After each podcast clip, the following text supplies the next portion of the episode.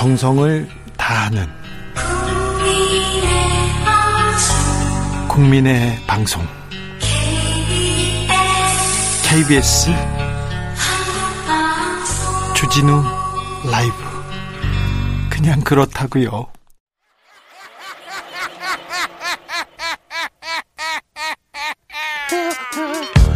발로 뛰는 기자, 탐구하는 기자, 세상의 질문을 마구 던지는 기자, 기자가 본 오늘의 세상 기자들의 수다. 라이브 기자실을 찾은 오늘의 기자는 KBS 김기아 기자입니다. 안녕하세요. 안녕하세요. 네. 김기아 기자. 네. 추석 연휴인데요. 예, 네, 곧 어, 추석이죠. 네. 어떻게 보낼 예정이세요? 이번 추석은 정말 역대급으로 네. 조용히 혼자 보낼 예정입니다. 혼자서. 네, 집에서 그냥 집 청소, 집 어. 대청소 한번 하고, 예. 네, 그 밀린 책도 좀 보고, 진짜 그동안 밀린 책이 너무 많거든요. 네. 안본 책 너무 많아서 하고, 하여튼 집에 좀 틀어박혀가지고 좀 될 예정입니다. 한 2, 3일. 명절 명절 때는 주로 또 인사드리려고 가는 집 많잖아요. 예, 예. 예 전에는 저희 기자 생활 처음 했을 때는 정치인들한테 그렇게 인사하러 그쵸, 갔었어요. 그쵸. 조찬도 가고. 네. 많았는데 요새는 점점 없어지는데 이번 그쵸. 추석 때는 그러진 않겠죠? 특히 이번에는 정부에서도 이제 기왕이면 좀 만나지 마라 서로 예. 그리고 뭐 불효자가 옵니다 이런 얘기 하잖아요. 불효자 오는 사람이 불효자라는 거예요. 이제 그런 지자체에서 이제 홍보도 하면서 서로 만나는 건 좀 자제하는 그런 분위기가 많이 생겨났습니다. 그럴까요? 그래야 되지 않겠어요? 그래도 좀 이번 언론계도 그렇습니까? 예? 언론계도 그렇습니까? 잘 안 만나고 언론계는 요즘에는 취재를 해도 있지 않습니까? 네. 전화로 이제 주로 취재를 하고 대면 취재를 좀 자제하는 그런 분위기예요. 저, 저 명절 전에 한 보름 전부터는 안 만났어요, 사람들. 어 왜요? 선물 주려고 하니까 안, 아. 안, 안 만났었어요. 맞아요. 근데 그것도 이 김영란법 2016년 9월에 통과됐지 않습니까? 네. 그때 생겨난 이후로 선물 같은 것도 확실히 좀 줄긴 줄었어요. 네. 뭐 대놓고 하는 선물은 정말 줄었고 예. 뭐 뒤에서 어떻게 하는지 모르겠지만은 진짜 줄었습니다. 네, 실제 네. 줄었습니다. 예. 저는 이제 기자 그만둬 가지고 김영란법에 해당 안 되거든요. 아 그렇군요. 줄었습니다. 아니 뭐 네, 고희정 아니 주주 기자한테 주, 드려도 되는데. 아쉬워서 그런 건 아니에요. 고희정님이 김기아 기자님 무슨 책 보실 거예요? 알려주세요. 이렇게 아 가- 저요. 같이 보고 싶다고. 아 그렇구나. 아 제가 추천해야 되는 책이 있습니다. 그 요즘에 좀 기분이 좀 다운되지 않습니까?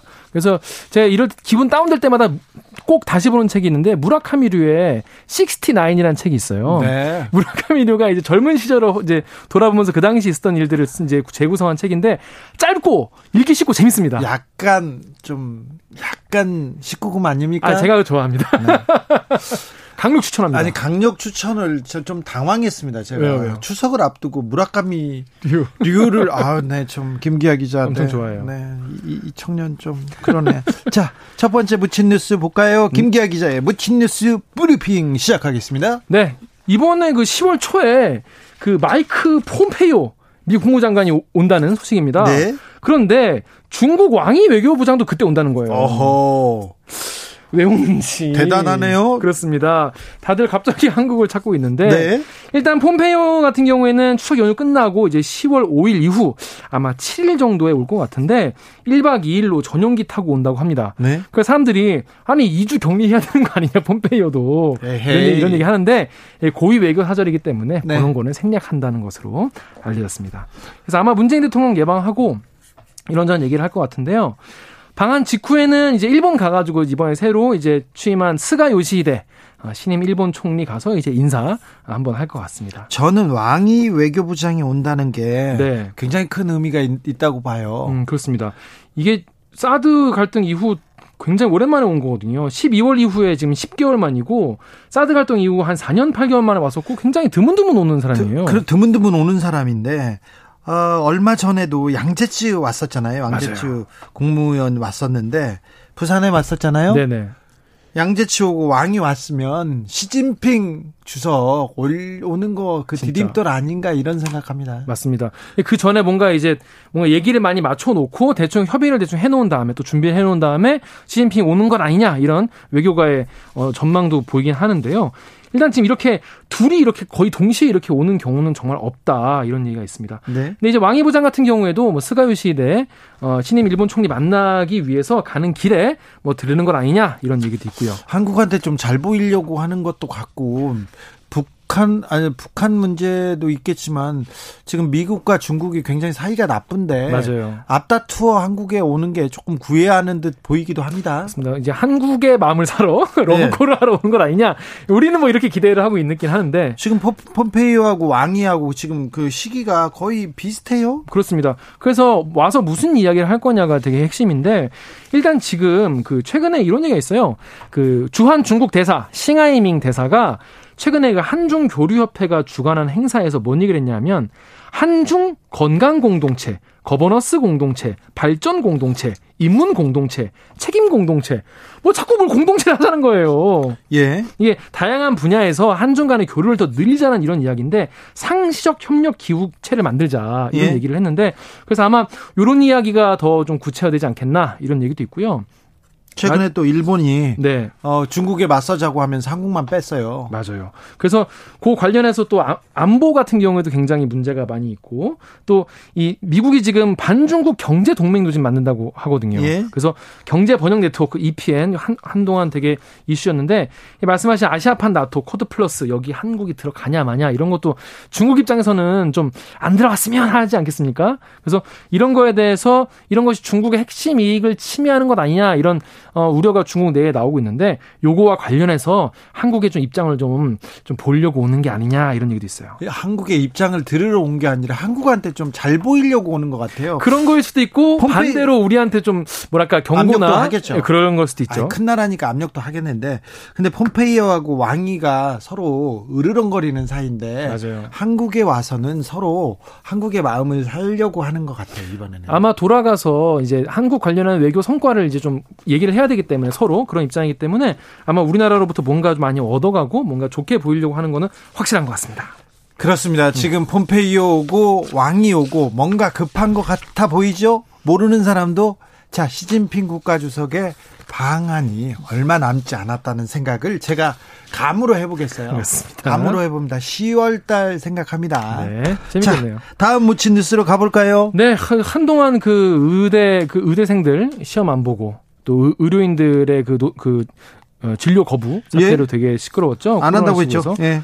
근데 의대생들이 국가시험을 보겠다고 또 갑자기 선회를 했습니다. 예. 그래서 어, 그동안 이제 마음을 바꾼 건데 어, 그동안 이, 명확한 입장을 학생들이 그동안 밝히지 않았어요. 예? 시험을 안 보는 상태에서 그, 사, 그 사이에 이제 재응시 기회를 줘야 된다, 아니다, 안 된다, 이런 얘기가 많았는데, 어, 전국 40개 의과대학 의전원 본과 4학년들이 어, 24일에 성명을 발표했습니다. 설명 성명을 발표했습니다. 근데 내용이 내용을 한번 좀 들어가 볼까요? 네, 내용이 뭐냐면 일단 응시 의사를 표명한다. 우리가 보겠다. 아, 우리 시험 봐주 볼게. 어, 어, 보겠다. 그런데 어, 코로나19 때문에 국민 건강권이 위협받고 이 의료 인력 수급 문제가 대두되는 시점에서 우리는 학생 본연의 자리로 들어가서 옳은 가치와 바른 의료를 위해 노력하겠다. 그리고 국민들에게 지지를 부탁한다라면서 정부를 향해서 우리나라의 올바른 의료를 위해 노력하는 모습을 기대한다. 뭐 이 정도 내용이 전부였어요. 이게 다였어요? 그래서 이 국민들 같은 경우에는 이렇게 큰 일을 이제 저질러 놓고 어, 해놓고 네. 사과 한마디 없냐 어떻게 성명에 예. 유감이나 이런 표시가 전혀 없기 때문에 약간 좀 당황한 분들도 많이 계셨다고 해요. 그래서 의사협회 같은 경우에는 뭐 그래 이렇게 성명을 내는 것은 잘한 짓 잘한 거다라고 환영의 뜻을 밝혔습니다. 아니, 거기는 한 편이니까. 네. 그래서 좀 지지하는 얘기를 했는데 무슨 얘기를 했냐면 어 이번에 응 시험 응시 기회를 의대생들에게 안 준다면 당장 내년부터 인력 수급 문제가 생길 거다. 그러니까 학생들이 그만큼 졸업을 안 하니까 인턴 의사가 줄어들지 않겠습니까? 그래서 이렇게 되면은 지방의 공중보건의료 자리도 이제 비고 공공의료 무너질 거다 이런 우려도 얘기를 했어요.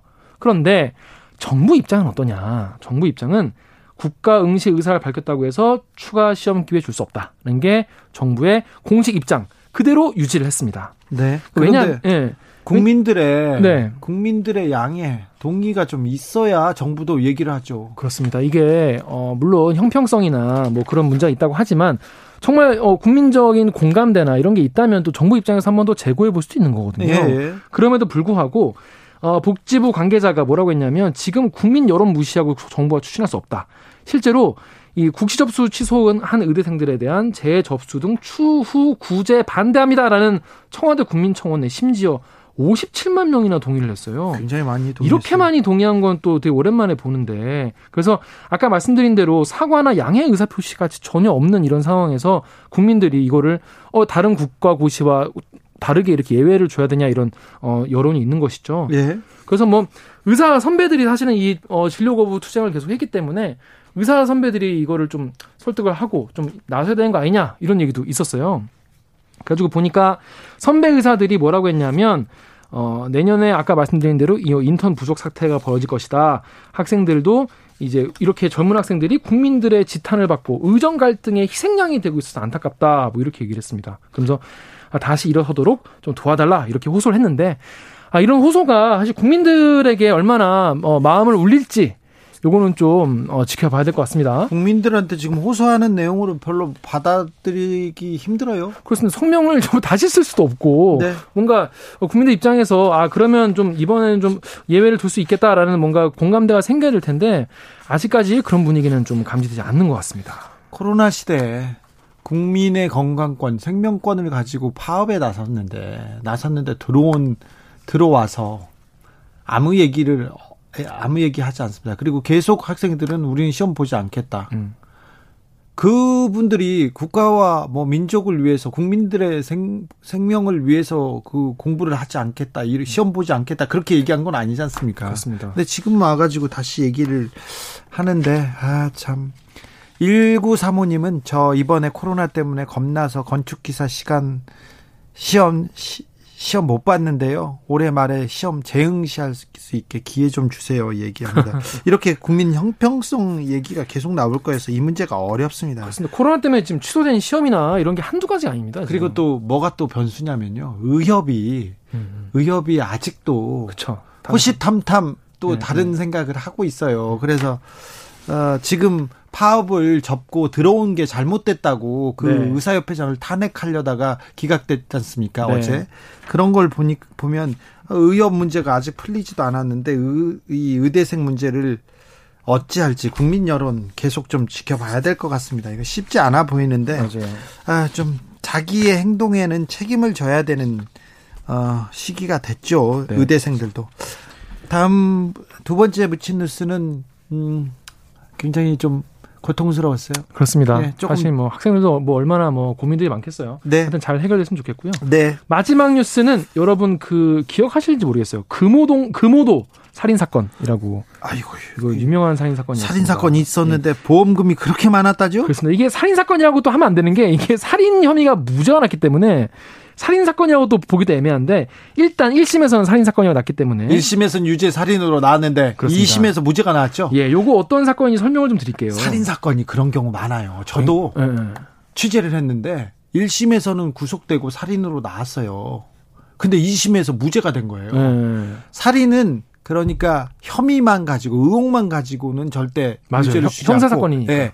그래서 증거 하나가 무너지거나 증인 하나가 이 상하게 돌아서잖아요. 네. 그러면 무죄에서 유죄. 그러니까 무기징역에서 무죄로 이렇게 바뀌는 경우가 종종 있어요. 그렇습니다. 그 이유가를 마지막에서 설명을 드릴 텐데요.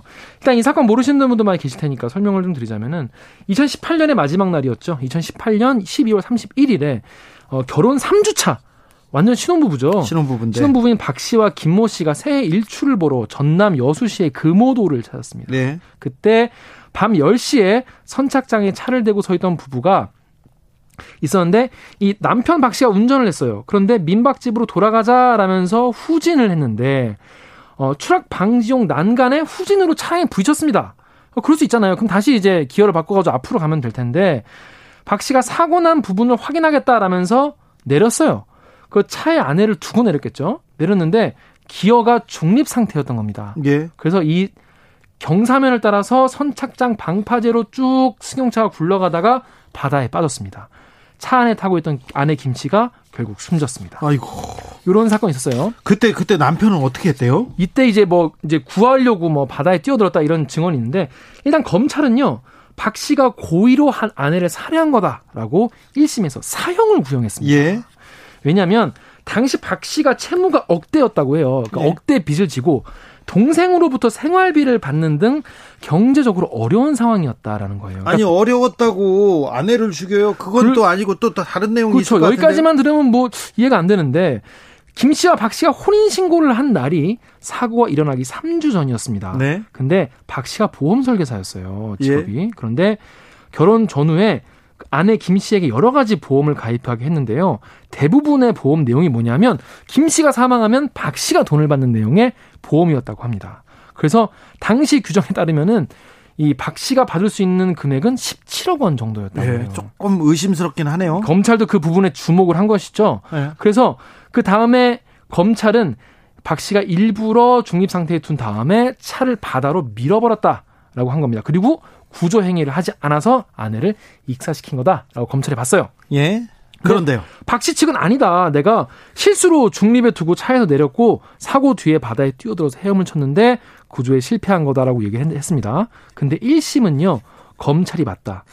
재판부가 봤을 때는 어, 박 씨의 경제적 어려움 때문에 범행을 저지른 것이다라고 보고 사고를 위장한 살인이고 이게 죄질이 극히 불량하고 아니 살인이라면 진짜 그게 불량하고 정말 이건 그렇죠. 큰일 났지 뭐 그렇죠. 사회적으로 비난 받아야죠. 그렇습니다. 사회적으로 비난 가능성이 크다. 이런 강한 어조를 비판하면서 심지어 검사가 사형을 구형했는데 사형까지 정말 경청할 여지가 있다. 하지만 어, 사형은 정말 극히 예외적인 형벌이기 때문에 무기징역을 선고했습니다. 자, 그러니까 사형을 선고해야 되는데 이번에는 무기징역으로 한다 이렇게 얘기를 했는데 1심 재판부는 그랬습니다. 그런데 2심에서 결과가 뒤바뀌었어요? 2심에서 갑자기 확 무죄가 된 거예요. 살인 혐의가. 네. 근데 이제 교통사고 처리 특례법상 치사 혐의, 그러니까 실수로, 실수로 죽음에 이르게 음. 했다는 실수로 것만. 잘못했으니까. 네. 그래서 금고 3년으로 바뀌었어요. 금고 3년은 정말 낮은 형, 낮은 형량이죠. 네. 그래서 이게 아내 살해했다는 걸 인정할 증거가 없다. 현장 검증해 보니까 박 씨가 밀지 않아도 굴러갈 만한 길이었다라고 재판부가 봤어요. 또 박 씨가 의도적으로 이제 살해를 하려고 했다면은 탈출 어렵게 하려고 했겠지만은 당시에 문도 안 잠겨 있어서 이제 아내가 나올 수 있는 상황이었다라고 얘기했습니다. 또 당시 추운 겨울이었고 선착장에 이끼도 많이 덮여 있었기 때문에 구조는 어려웠을 거다라고 이심이 봤습니다. 그래서 어 게다가 이 다수의 보험에 가입한 거 있잖아요. 예. 이거는 뭐 좀 의심이 갈 수는 있겠지만은 이것 때문에 죽였다라 이것 때문에 살해했다라고 직접 또 동기로 볼 수는 어렵다라고 봤습니다. 그래서 어, 과실을 인정해서 어, 이렇게 치사에 이르겠다라는 거에서 금고 3년으로 확 깎아주겠습니다. 저 명확한 증거는 없었나 보죠. 그래서 대법도 어, 원심 2심의 판결을 그대로 받아들인 건데요. 네, 고의적으로 볼만한 증거가 부족했나 봐요. 네, 이걸 봐야 돼요. 이 대법원 관계자가 뭐라고 했냐면 형사 재판에서 범죄 사실의 인정은 법관으로 하여금 합리적 의심을 할 정도가 없을 정도의 확신을 가지게 하는 증명력을 가진 엄격한 증거가 있어야 한다라고 얘기를 했습니다. 특별히 살인은 더더욱 그렇죠. 그렇습니다. 그래서 이게 이 고의적 범행이 아닐 여지를 확실하게 배제할 수 없다면 유죄를 인정할 수 없다. 다시 말해서 실수로 살해 그러니까 죽음에 이르게 했다, 했다는 것에 가능성이 조금이라도 있다면은 이거를 유죄를 볼 수 없다라는 게 어, 대법원의 판단이었습니다.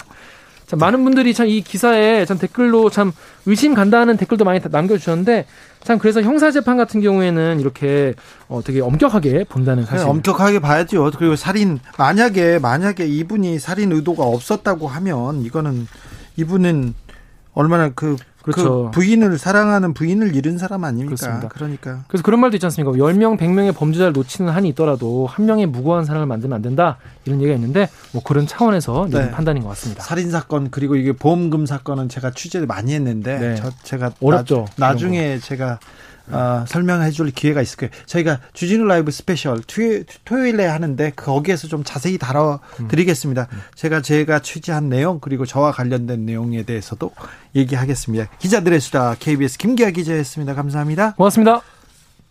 라디오 정보센터 다녀올게요. 정한나 씨. 정치 피로, 사건 사고로 인한 피로, 고달픈 일상에서 오는 피로. 오늘 시사하셨습니까? 경험해보세요. 들은 날과 안 들은 날의 차이. 여러분의 피로를 날려줄 저녁 한 끼 시사. 추진우 라이브.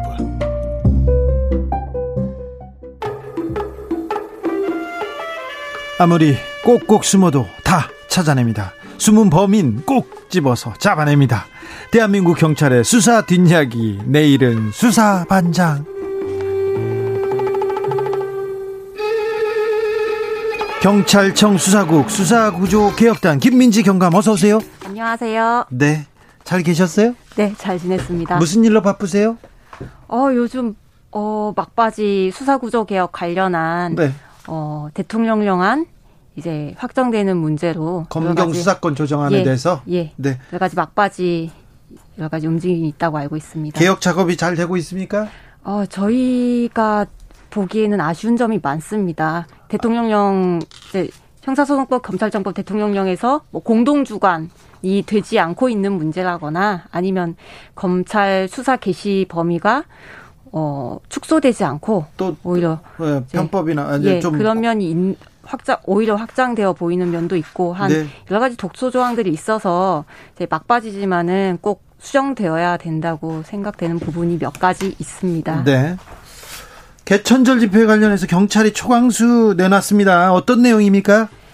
어, 지금 개천절이 연휴 끝자락에 있는데요. 네. 개천절에 또 같이 SNS에 보면은 홍보도 많이 하고 집회를 하겠다는 움직임이 여러 가지 보이는데 이제 그 개천절 집회 관련해서도 이제 금지 통고 된 집회도 지금 많이 있고요. 네. 많이 신고를 했고 많이 금지 통고가 됐는데 기본적으로 서울시에서 10인 모임을 아직까지 코로나 로 인해서 금지하고 있기 때문에 10인 이상 모이면 안 예. 돼요. 그런 부분 때문에 그리고 그 집회 금지 구역이라든지 이런 부분에 있어서 금지 통고를 했고 현장에서 집회 현장에서 이제 뭐 여러 가지 판단 여지는 있겠지만 대규모 인원이 현 한 장소에 집결을 하는 게 국민의 걱정이 되는 상황을 유발하지 않도록 하는 게 경찰의 기본적인 입장이라고 생각하고 있습니다. 그래서 사전에 이제 못 모이게 하고 어, 공권력 엄정하게 집행합니까?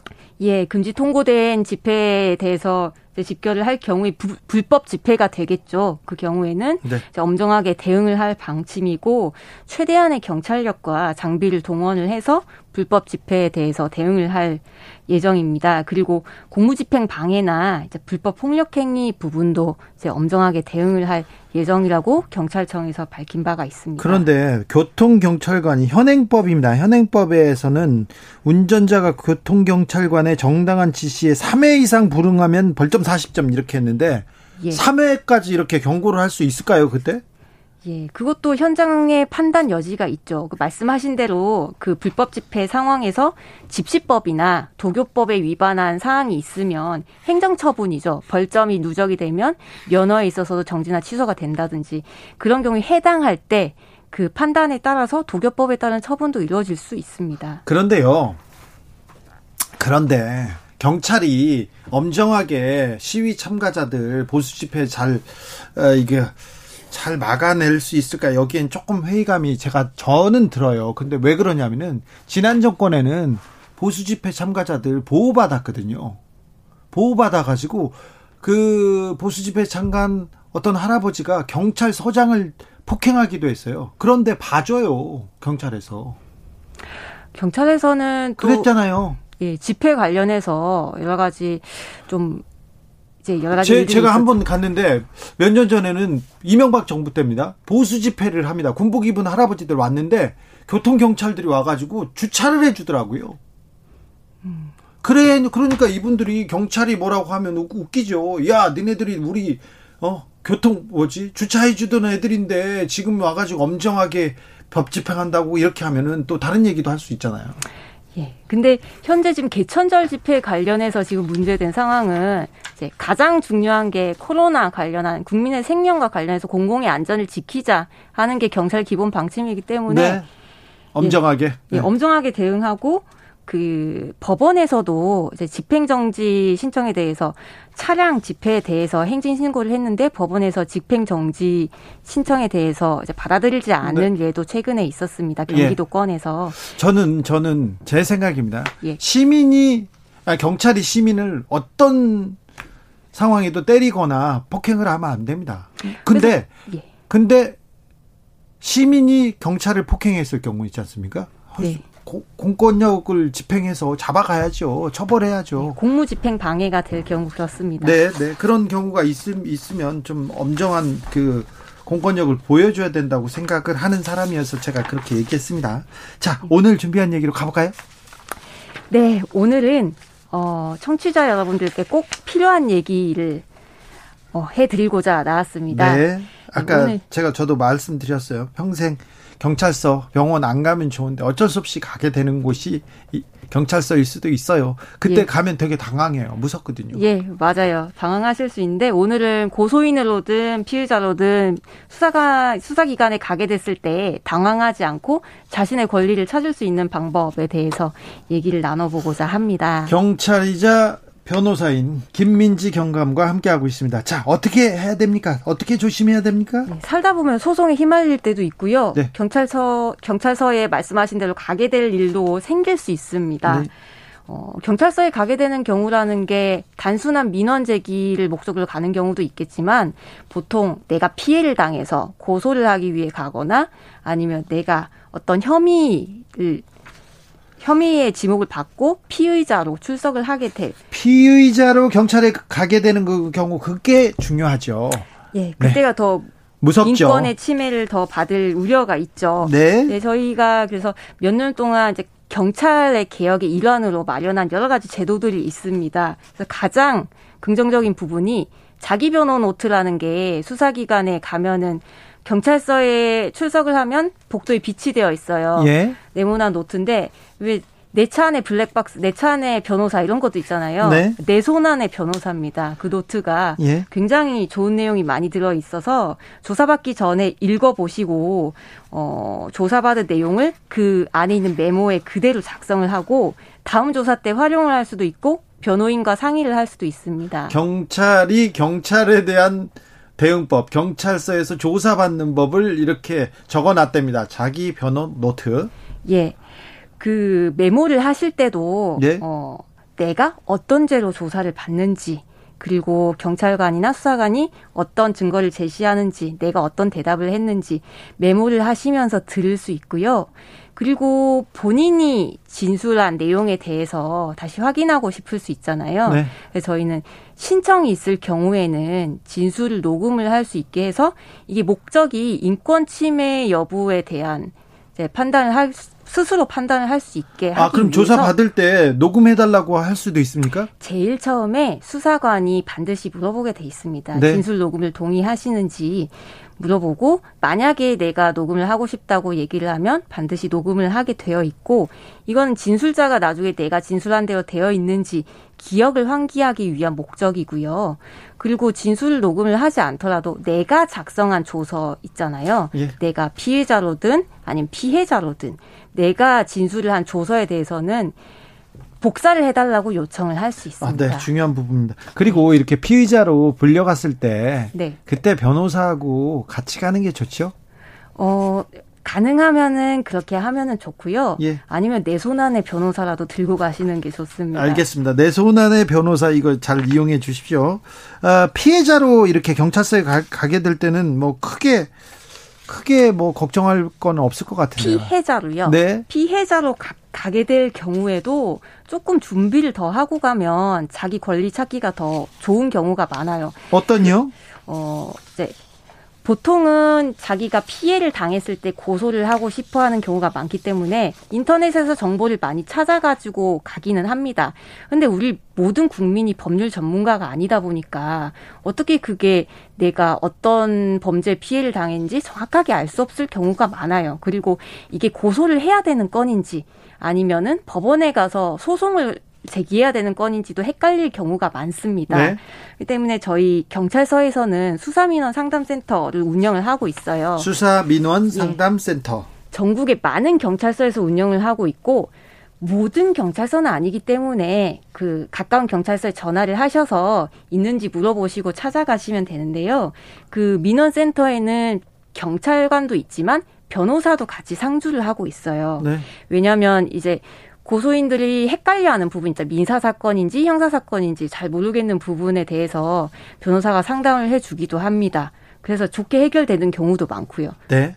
예. 클라라 쾅님이 매번 이런 작은 꿀팁들 좋아요 얘기했는데 지금 아, 고소가 뭔지 고발이 뭔지 이런 그 개념이 조금 어려워요. 그러니까 짧게 짧게 고소 고발 신고의 차이점에 대해서 조금만 알려주세요. 아주 짧게 말씀을 드리자면 네. 쉽게 고소는 내가 피해 받았을 때 하는 것이 고소고요. 내 사건이야. 내가 피해자야. 그때는 고소입니다. 딴 사람이 피해를 받았는데 나 저 사람 처벌했으면 좋겠어 고발입니다. 옆 사람이 잘못된 거, 옆 사람이 피해를 본 거를 봤어요. 목격했어. 그때는 고발입니다.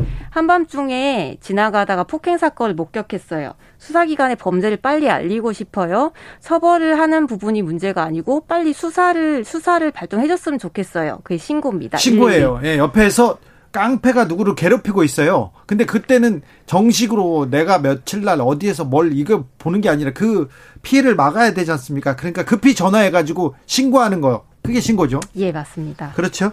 자, 고소. 어떤 사람은 진짜 고소를 남발해가지고 이런 사람하고 엮이면 굉장히 어려울 때도 있어요. 그런 네. 경우도 있어요. 저도 많이 만났어요. 어, 많이 만나셨어요? 어, 그럼요. 언제 많이 만나셨어요? 어떤 분이 저를 찾아왔는데요. 어, 이만큼 서류를 가져왔어. 아주 엄청나게 그 서류를 많이 가져왔는데 자기가 피해를 받는 프랜차이즈 사업을 하다가 피해를 받는데 어, 업주를 고발했는데 업주를 고소했죠. 그, 그분은 고소했는데 수사가 잘 안 된다면서 경찰서장 담당 과장 담당 경찰을 그 고, 고소했더라고요. 네. 고소했어요. 그때 무혐의 처분 났지 않습니까? 그랬더니 검사를 또 고소했고요. 검사도 무혐의 나니까 판사를 그러면서 계속해서 고소를 늘리는 그래서 고소만 고소 고발만 한 수백 건 한 사람을 만난 적도 있습니다. 예. 고소는 사실 저는 수사 민원 센터에 경찰관 되기 전에는 변호사로도 일한 적이 있었고요. 예? 경찰관 되고 나서는 이제 경찰관으로서 민원센터에서 근무를 하고 있었는 한 적이 있었는데 네. 말씀하신 분들도 많습니다. 그런데 저희는 이제 고소는 국민의 권리이기도 합니다. 그렇기 때문에 누구를 고소하든 경찰관도 검사도 판사도 잘못했을 수 있거든요. 예? 그분이 말이 진실인지는 수사를 해봐야 아는 부분이기는 한데 오늘 말씀드리고 싶은 부분은 고소가 많아지는 부분이 민사 사건하고 형사 사건하고 혼동하기 때문이기도 합니다. 그렇죠. 어떤 경우에서는. 예, 예. 경제팀이나 수사과에 가장 많은 사건이 사기죄로 고소를 하는 사건인데요. 요새는 사기법이 제일 많습니다. 돈 예. 빌렸다가 안 갚고 거짓말했다고 예. 안 갚고 이거 다 사기라고 막 걸죠. 예. 가장 간단하게는 빌려줬는데 돈을 안 갚은 경우에 고소를 많이 하기도 합니다. 네. 그런데 고소를 진짜 사기를 당한 경우에 고소를 하면 이제 처벌도 받고 해결이 되겠지만 사기가 아닌 경우에 고소를 시작하고 하면은 괜히 시간만 늦추고 본인 힘만 들 수 있잖아요. 그래서 오늘은 간단하게 고소장을 쓸때 진짜 내가 사귄 것 같다라고 생각을 할 때 뭘 써야 되냐면 먼저 알면서 일부러 저 사람이 나한테 거짓말했어요. 써야 됩니다. 거짓말했다. 일부러 거짓말했다. 예, 그리고 두 번째로 무엇에 속았는지 써야 됩니다. 그리고요. 그리고 세 번째로 그 사람한테 속았기 때문에 내가 돈을 줬어요. 그렇게 착오를 한 이제 인과관계가 있습니다. 그걸 네. 써야 돼요. 그리고 돈을 넘겨줬어요. 이 네 가지를 쓸 수 있어야 사기죄 고소가 이루어지게 됩니다. 네. 그래서 자기가 판단을 할 때, 아, 이 네 가지가 있다. 저 사람이 거짓말해서 내가 속아서 돈을 준 거다. 이렇게 하면은 사기죄로 고소를 하실 수가 있으니 방금 말씀드린 그 네 가지를 고소장에 꼭 써서 경찰관한테 제출하시면 되겠습니다. 자, 일부러 알면서 거짓말하고 무엇에 속았는지 그리고 속게 된 사실 그리고 돈을 넘겨준 사실이 필요하다고 합니다. 요것만 알면 요것만 알면 고수장 잘 쓸 수 있습니다. 아, 오늘 방송 이게 뭔지 모르겠다. 네. 김민지 경감, 아, 내일은 수사분. 오늘 감사했어요?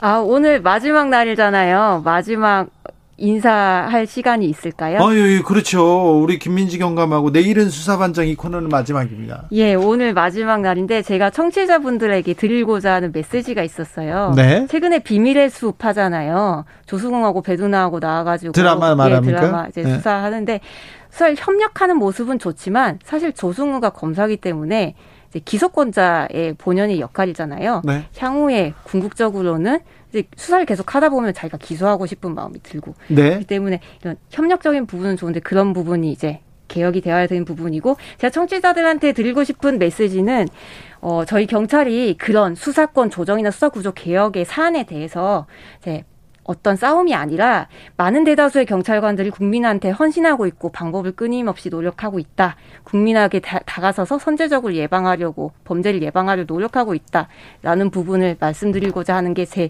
메시지였습니다. 아유 경찰이 김민지 경감처럼만 하면 되죠. 열심히 하면 그렇게 열심히 하는 분이 좀 더 많아졌으면 좋겠어요. 내일은 수사관장이니까 저는 제 일로 내일로 나은 내일을 열어가도록 하겠습니다. 네, 네. 예. 김민지 경감님 그동안 수소 고생 많으셨어요. 언제나 건강하세요. 그런 문자가 지금 오고 있습니다. 아, 오늘도 너무 감사했습니다. 그동안 감사했습니다. 교통정보센터로 갈까요? 정현정 씨. 테이크아웃 시사 나왔습니다. 오늘도 하나 챙겨가세요. 주진우 라이브.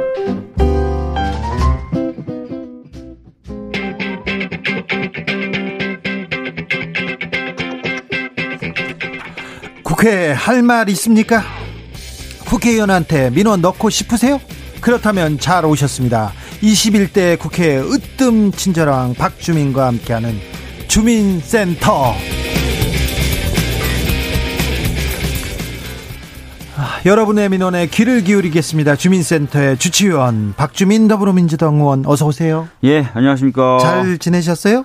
예, 잘 지냈습니다. 네, 지난주는 어떠셨어요? 어, 재판도 받으셨죠? 네, 지난주 수요일 날 패스트트랙 관련된 어, 재판 처음으로 네. 진행돼서 받고 왔습니다. 피의자, 피고인으로 이렇게 피고인, 네. 피고인으로 이렇게 끌려가니까 어때요? 전혀 느낌이 다르던데요. 그렇죠. 네, 제가 맨날 가던 법정이었는데 그러니까. 피고, 피고인 돼서 낮은 데서 어. 서 있으니까 어.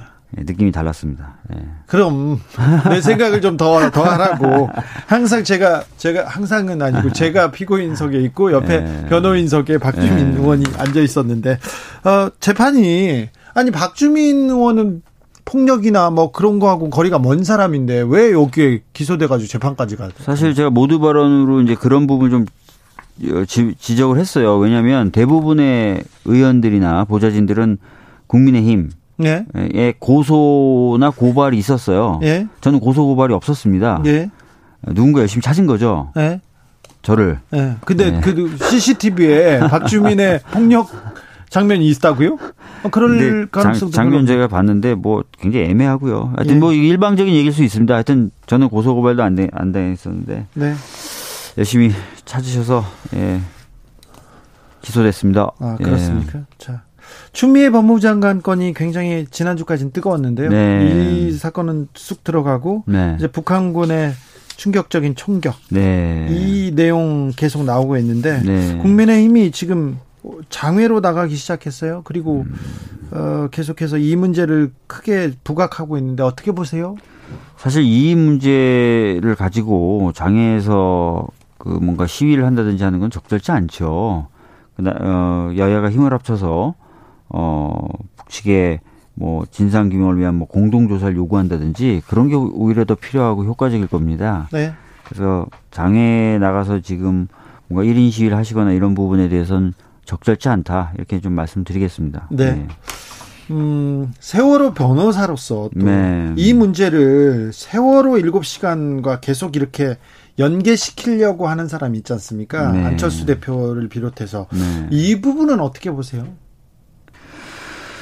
글쎄요, 안철수 대표님이 무슨 생각에서 이제 그런 말씀하셨는지 모르겠는데 정부가 언제 인지했고 그다음에 정부가 인지한 뒤에 어떤 행동을 보였는지 관련된 부분에서 음 저는 차이가 있다고 생각하거든요.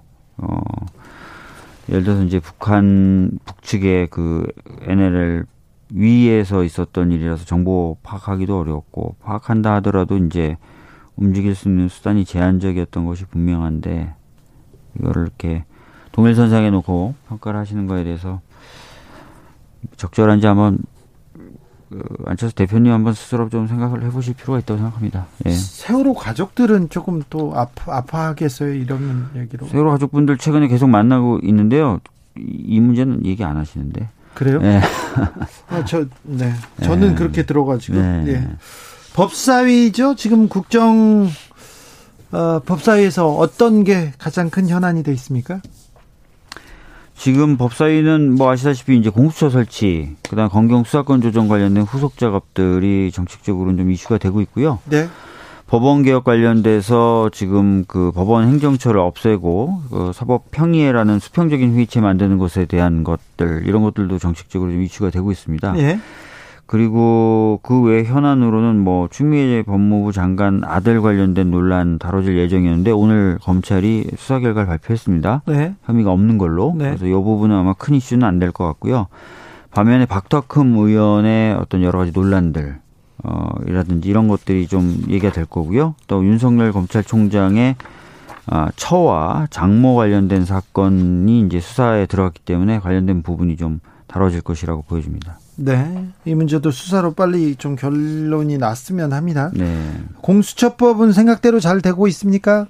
공수처법은 뭐 여전히 야당이 협조를 잘 안 하고 있고요. 그래서 그 법안을 통과시켜서 즉 개정안을 좀 통과시켜서 공수처 출범을 좀 앞당겨야 되는 것 아니냐라는 생각을 좀 하고 있는 상황에서 공수처법을 지난번 소위에 상정을 시켰어요. 어 그랬더니 이제 야당에서는 날치기 상정이다 막 이렇게 난리가 났었죠. 네. 예. 검경 수사권 조정안은 박주민 의원이 좀 생각하던 대로 그 계획대로 지금 진행되고 있습니까? 검경 수사권 조정안에 따른 이제 시행령이 곧 예. 이제 그, 어, 발표된 데죠? 발표되는데요. 네. 어, 몇 가지 이제 이견이 있어서 의견은 좀 전달을 해놨습니다. 네. 그 아마 약간 일지 모르겠지만 조정은 될 것으로 보여집니다. 그렇습니까? 예. 어, 경찰이 검, 검찰의 권력, 검찰의 권한을 지금 분산시키겠다. 그래서 그 평등, 협업 관계로 검찰과 경찰을 이렇게 만들겠다고 했는데 경찰이 즐거워하지만은 않는 것 같아요. 지금. 네, 사실 이제 이번에 시행령 만들어지는 과정에서 그 통과됐었던 법 취지가 좀 훼손되는 것 아니냐라는 문제 제기를 좀 경찰 측에서는 세게 하고 있고요. 예. 그 문제 제기하는 부분 중에 타당하다고 생각되는 부분은 좀 반영될 수 있도록 지금 의견을 좀 모아서 전달한 상태니까요. 좀 지켜보시죠. 네. 네. 차, 차별금지법도 이 법사위에 상정돼 있죠? 네네네네. 어, 한겨레 보도에 의하면 차별금지법 관련해서 설문지를 법사위원들한테 다 보냈는데 답변한 의원이 3명이다. 네. 그 중에 차별 금지법을 찬성하고 이름도 밝혀두고 밝혀도 좋다고 말한 사람은 박주민 의원뿐이었다. 네. 이런 기사가 나왔습니다. 네. 왜 차별을 금지하자는데 이거에 찬성하지 않는 거죠, 다른 분들은? 이게 이제 사실 몇 번 입법 시도를 했다가 그때마다 이제 많은 논란 속에서 심지어는 이제 입법 발의했던 의원이 입법을 철회하기도 할 정도의 뜨거운 법이에요. 예. 음, 그러니까 이번에도 이제 벌써부터 저도 한 문자를 한 4천 통 이상 받은 것 같고요. 교계 특, 특, 뭐 특별히 개신교 개신교라고 밝히시진 않으세요. 예. 그냥 차별금지법 반대한다 이런 문자가 계속 들어오고 근데 이분들은 문자만 보내는 게 아니라 전화도 하십니다. 그래서 한밤중에도 계속 전화가 울리고 그래서 4천 개 문자 오고 계속 이, 이 차별금지법 때문에요? 예, 저- 그다음에 전화도 계속 오고 그러니까 그런 이제 압력을 받는 거죠. 예. 예. 그래서 가다가 못 하는 거예요? 그동안 계속 그래 왔죠. 네. 예. 엄청나네요. 예. 자, 저 임대차 보호법 이, 이, 이 법은 개정안 나오고 있고 어느 정도 구멍이 있다 이걸 메우고 있다 이렇게 얘기했는데 이 부분은 어떻게 됩니까? 이번에 이제 통과된 상가 임대차 건물 보호법은 지난번에 통과된 주택 임대차 보호법하고는 다릅니다. 그건 주택 임대차 보호법이고요. 이건 상가 건물 임대차 보호법 개정안인데요. 그 코로나 19 때문에 임차 상가를 임차하신 분들이 영업을 제대로 못 하셨잖아요. 예. 이제 그런 분들이 차임을 이제 내지 못하면 전에는 차임을 이제 3기 정도 내지 못하면 이제 나가시라고 할 네. 수가 있었는데 네. 코로나 19로 인해서 어려움을 겪고 그것 때문에 이제 차임을 못 내면 그 부분은 그 차임을 못 낸 기간에 산입하지 않아서 나가시라고 하지 못하도록 하는 그런 법안입니다. 네. 그러니까 이제 상가 임대인 입장에서는 상가 임대인도 힘들다. 네. 상가 임차인만 보호하는 것 아니냐라는 말씀을 이제 하실 수는 있겠죠. 네. 그런데 뭐 아무튼 이게 뭐 임대 어, 이 건물주 임대인을 위한 법도 아니고 건물주를 위한 법도 아니고 이게 나름대로 나름대로 합리적으로 잘 만들어 놓은 거죠. 독일 같은 다른 나라에서 이미 입법례가 있고요. 네. 코로나 19 때문에 이제 워낙 그 자영업자분들, 상업하시는 분들이 어려워지다 보니까 어, 이 코로나19로 인해서 영업 손실을 느끼고 그래서 이제 차임을 못 내는 분들을 보호하는 법들. 예. 이런 것들이 이제 많이 이제 해외에서는 통과가 됐었는데요. 사실 이제 어떻게 보면 임대인 입장에서는 좀 불만이 있으실 수 있는데 이 상가를 임차한 분들이 어려움 때문에 다 쫓겨나거나 망하고 그러면 결과적으로 그 그렇죠. 피해도 임대인에게 갈 수 있거든요. 그렇죠. 네. 그런 부분에 대해서 좀 양해를 해주시면 좋을 것 같습니다. 알겠습니다. 주민센터 민원실을 찾은 민원인도 만나보겠습니다. 오늘 주인공은 개천절 차량 시위에 대해서 한마디 하고 싶다고 어, 하는 시민입니다. 음, 추석 특별 방역도 있고요. 개천절 시위도 있는데 국민들은 어떻게 보고 있는지 직접 만나보겠습니다. 박주민 의원이 전화 받아주세요. 안녕하세요. 안녕하세요. 네, 안녕하십니까. 저 박주민이라고 합니다. 네, 반갑습니다. 네, 안녕하세요. 예. 바, 박주민 의원을 좋아하시는군요. 네, 동갑이에요. 아, 동갑이에요? 저도 아. 저랑 동갑이네, 세 명이. 어머, 그래요? 네. 에... 알았어요. 아, 전, 인사 좀, 네. 인사 좀 부탁드릴게요. 반갑습니다. 반갑대요. 아, 예, 저도 반가운데 어디 어디, 어디 사시는, 누구세요? 누구시죠? 아, 저는 충남 아산에 사는 음. 네 전업주부 이 애시라고. 예. 네. 어, 이번 추석 어떻게 보내실 거예요? 아, 보통은 저희 집에서 이렇게 사형제가 다 모였거든요. 네. 음. 근데 이제 코로나19 때문에 각자 집에서 다 보내기로 했어요. 예. 음. 어, 그리고 저희가 2월 달에 부모님 찾아뵙고 지금 9월인데 지금까지 못 뵀거든요. 네. 그래서 이제 저는 차량 집회 그것도 반대하는 편이거든요. 네.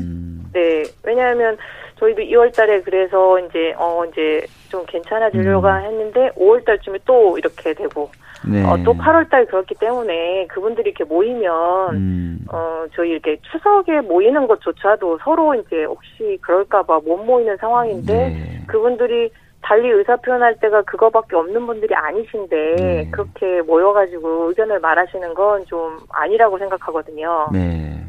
방금 전에 제가 이제 주진우 라이브 출연하기 전에 최경영 기자가 진행하는 유튜브 방송에 나가서 이제 국민의힘에 네. 그 조혜진 의원님하고 같이 이제 얘기를 나누는데 조혜진 의원님도 이제 그 개천절 집회 반대하시더라고요.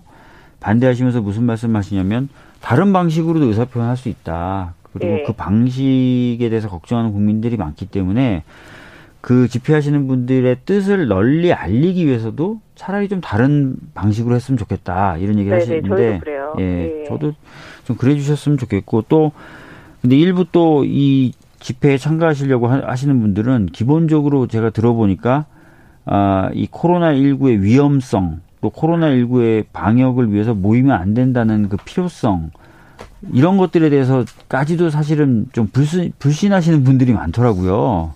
그분들이 그러시죠. 네, 정부의 어떤 방역의 효과라든지 또는 정부의 방역의 어떤 필요를 위해서 집회를 금지한다. 이것도 다 사실은 못 믿겠다. 이거는 특정한 정치적 세력을 탄압하기 위한 것이다. 이렇게 주장을 어, 하시는 경우를 제가 들어봐가지고 근데 진짜 저희가 저희 정부나 저희 당이 어떤 특정한 정치적인 주장이나 또는 그 정치적인 주장이 갖고 있는 표현의 거칠음 뭐 이런 걸 반대해서 집회를 금지했을 거면 제가 그냥 나서서 그러지 말라 그랬을 텐데 전혀 그런 게 아니라 어 진짜 이 코로나 19의 확산을 막기 위해서 그런 위험성을 좀 떨어뜨리기 위해서 한 거니까 좀 이해를 해주셨으면 좋겠어요. 네. 음 그리고 그분들의 그런 정치적인 이야기를 그 대표하시는 국회의원들도 계시고 네. 또뭐 국민청원도 있고 네. 뭐 이렇게 서명을 받아서 전달할 수도 있고 음. 언론에 서 많이 써주고 있잖아요. 네. 그분들의 의견이 전혀 막힌 곳이 아닌데 네. 굳이 그거 외에는 대안이 없는 사람들처럼 그걸 하시려고 하니까 음. 그거 반대하거든요. 그리고 애들이 지금 학교도 못 가고 이렇게 음. 일상 애들이 뭐 학교 다니면서 할 수 있는 그런 것들이 있잖아요. 뭐 체육대거나 네. 소풍이거나 뭐 네. 이런 것들도 전혀 안 되고 뭐 일주일 아니 3주에 한 번 겨우 학교 한 번 일주일 다니는 것밖에 안 되는데 네. 좀 어른들이 좀 참아줬으면 하거든요. 네. 네. 저기 코로나 말고 요즘 관심 갖고 있는 거 있으시면 좀 알려주세요. 아, 코로나 말고요. 네. 저는 그 공수처법 언제쯤에 이렇게 통과가 되는지, 음. 네, 민주당이 이렇게 조금 의석이 많아졌고, 그러니까 작년 같은 경우에는 의석의 부족 때문에도 좀 힘들었는데. 네. 살림살이는 네. 괜찮고, 공수처가 걱정이군요? 아니요, 어, 작년에 조국 그 사태 때 너무나 그런 것들을 많이 봤기 때문에. 네, 살림살이는 괜찮고 조국 네, 사태가 네. 좀 걱정이군요. 네. 자, 공수처 어떻게 한다고 지금 박주민 의원이 좀 얘기해 주세요. 저희야 이제 좀 빨리 논의를 하고 논의가 안 되면 법을 개정해서라도 좀 통과를 시켰으면 좋겠다는 생각이 굴뚝 같고요. 그래서 이제 네. 그런 노력들을 경주하고 있는 과정이에요. 근데 다만 이제 아마 지켜보시는 국민분들 입장에서는 답답하신 것도 사실일 것 같아요. 네. 네. 하여튼 뭐 오늘도 저희가 법사위 일부 의원들 모여, 모여 서 좀 빨리 좀 하자 이런 얘기도 하고 있고 그러니까요. 조금만 기다려 주십시오. 예. 네, 알겠습니다. 좀 답답하시죠? 그래도 그 박주민 의원이 열심히 한다니까 좀 조금만 저, 지켜봐 주세요. 저, 저도 답답해요. 그래도 그런 소리 하면 안 되지 여기서. 네. 오늘 전화 감사합니다. 네, 감사합니다. 아, 박주민 의원한테 인사해 주세요. 어, 박지민 의원님 건강 챙기시고요. 네, 열심히. 늘 열심히 일해 주시는 거 너무 감사해요. 예, 감사합니다. 열심히 하겠습니다. 네, 감사합니다. 네. 감사합니다. 네. 어, 주민센터 박주민 의원과도 인사하겠습니다. 오늘도 감사했습니다. 네. 다음 주에 뵐게요. 이소라의 신청곡 들으면서 오늘 주진우 라이브 마무리하겠습니다. 어, 내일 오후에 5시 5분에 저는 다시 돌아오겠습니다. 오늘도 힘내시고요. 지금까지 주진우였습니다.